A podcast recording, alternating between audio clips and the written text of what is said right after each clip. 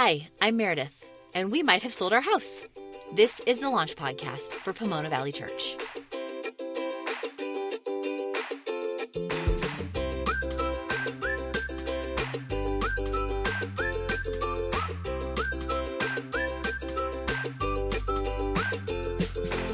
So it's just me today, and that's because we're doing something a little bit different. We talked a few episodes back about rhythm of life, living intentionally where we can follow Jesus and live the one another's, neighbor well, do justice, all in a way that feels joyful and sustainable. And we talked about how a rhythm of life is something that is unique to each one of us, even as it draws us all towards Jesus, and how it's attentive to the season of life that we're really in. One of the things Curtis and I wanted to do was create a tool that could help you to cultivate your own rhythm of life. There are a lot of resources about this, and this is by no means comprehensive, but we did think it could be helpful to have a tool that would make it concrete and that would be designed to get you started. Whether that's because rhythm of life is new to you or just because it's been a while since you've thought about it this way. So, this tool is short. It's a little eight page guide and it helps you create your own intentional rhythm of life for a season.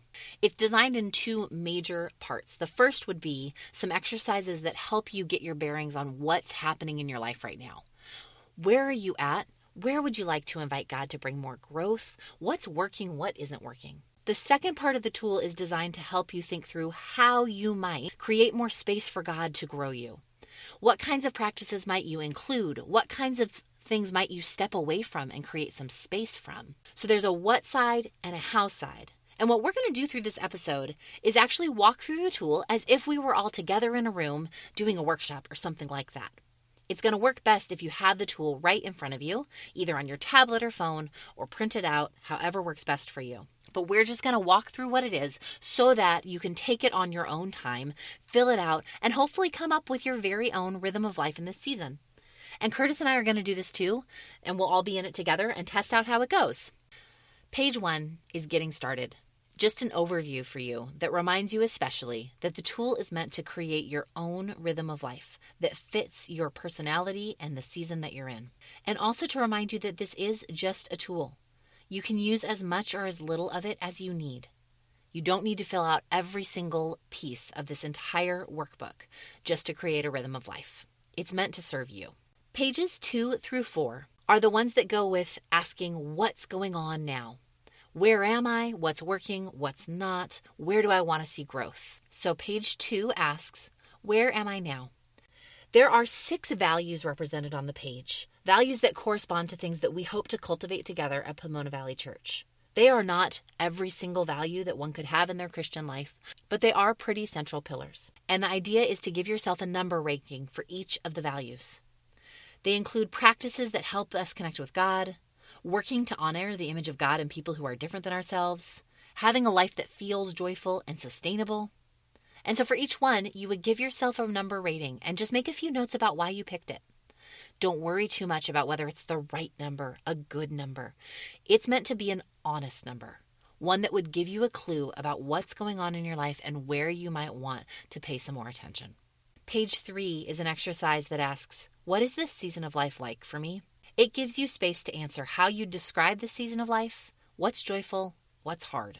Here, the goal is to simply note what's real about the season you're in, not to sugarcoat it or idealize it, but to be honest about what's going on in your life right now. Page four asks, What's working and what isn't? Especially as relates to these six core areas of connecting with God, living generously, caring for ourselves mentally and physically, cultivating rich relationships, honoring the image of God in those who are different than us, and most of all, having a life that feels joyful and sustainable. The goal on page four would simply be to write out anything that you've noticed has worked particularly well for you. Maybe you've been getting up early and that works well, or maybe you've been taking some time before you go to bed. Maybe you've been using your lunch hour in some special way. Note those things that are working.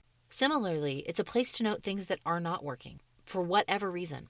You might not be able to care for yourself as well because you have a kid who wakes you up a lot in the night. You might not have the same meaningful relationships because you just transitioned out of a home or out of a job where a lot of the people you used to be with are now not there. Whatever's not working, note those too.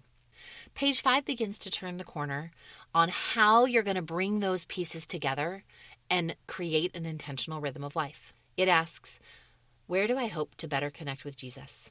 And this exercise would have you take just one to three areas, not more, not all six, but think through where you'd like to invite God to bring change and growth in this season. And then just think, what would you hope for? What ideas might you have about how that could look? This is where we want to move into focusing into just a couple intentional places and not just doing it all. I really love what happens on page six because it asks, What are my choices? And what we've tried to do are include some suggestions for practices that correspond with the value. There are practices that help us cultivate generosity, practices that help us care for ourselves mentally and physically, practices that help us honor the image of God in people who are different than ourselves, practices that connect us to joy and sustainability. The ideas we've listed are just meant to get you started. You might pick one of the things we suggested, but you might have an idea of your own. And again, the goal would simply be you take the areas that you've chosen to focus upon, and then you'd select just one or two practices from that area that you might want to include or experiment with. Don't let it get too big. One or two big focus areas, and just one or two focus practices within it.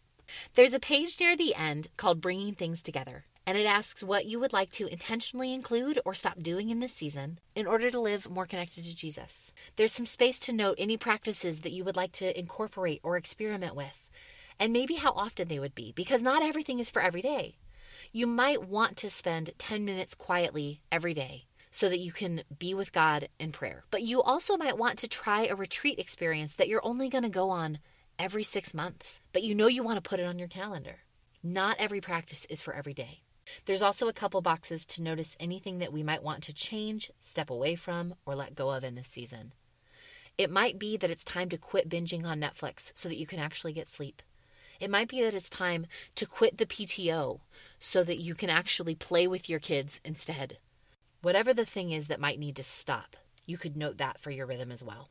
And then there is a prompt about people you'd want to invite into this with you because we don't do our rhythm of life all by ourselves. We're in this with others. And there might just be a friend or two that you could talk about this with. Talk about the areas you're hoping will grow. Talk about the practices that you're trying out. Talk about the things that you're trying to quit or step away from to create more space.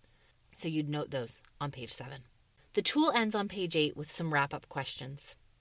We really hope that before you take all of this and turn it into something new in your life, you would just pause and double check. Is what you just came up with a fit for your regular everyday life? Is it a right sized rhythm? Not too much change, not too little challenge.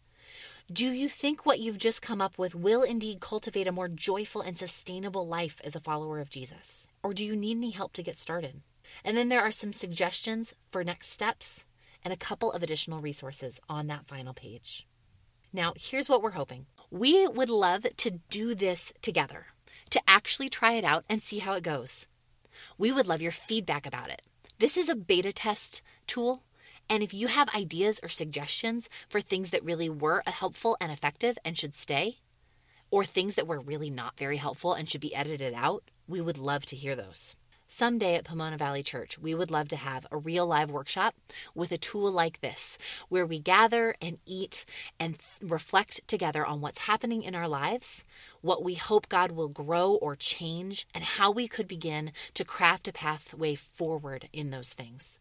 We'd love to imagine that each person would have their own rhythm of life and that it would be unique to them, but also leading all of us towards Jesus and helping us go through our regular lives with Him so that we can neighbor well and live the one another's and do justice. For now, this tool is our first attempt, and we hope it helps you, and we hope it gives you a chance to get started thinking about rhythm of life. Thanks for listening to this special and different sort of episode. We hope you enjoyed it. We love you all. Talk to you soon. Bye.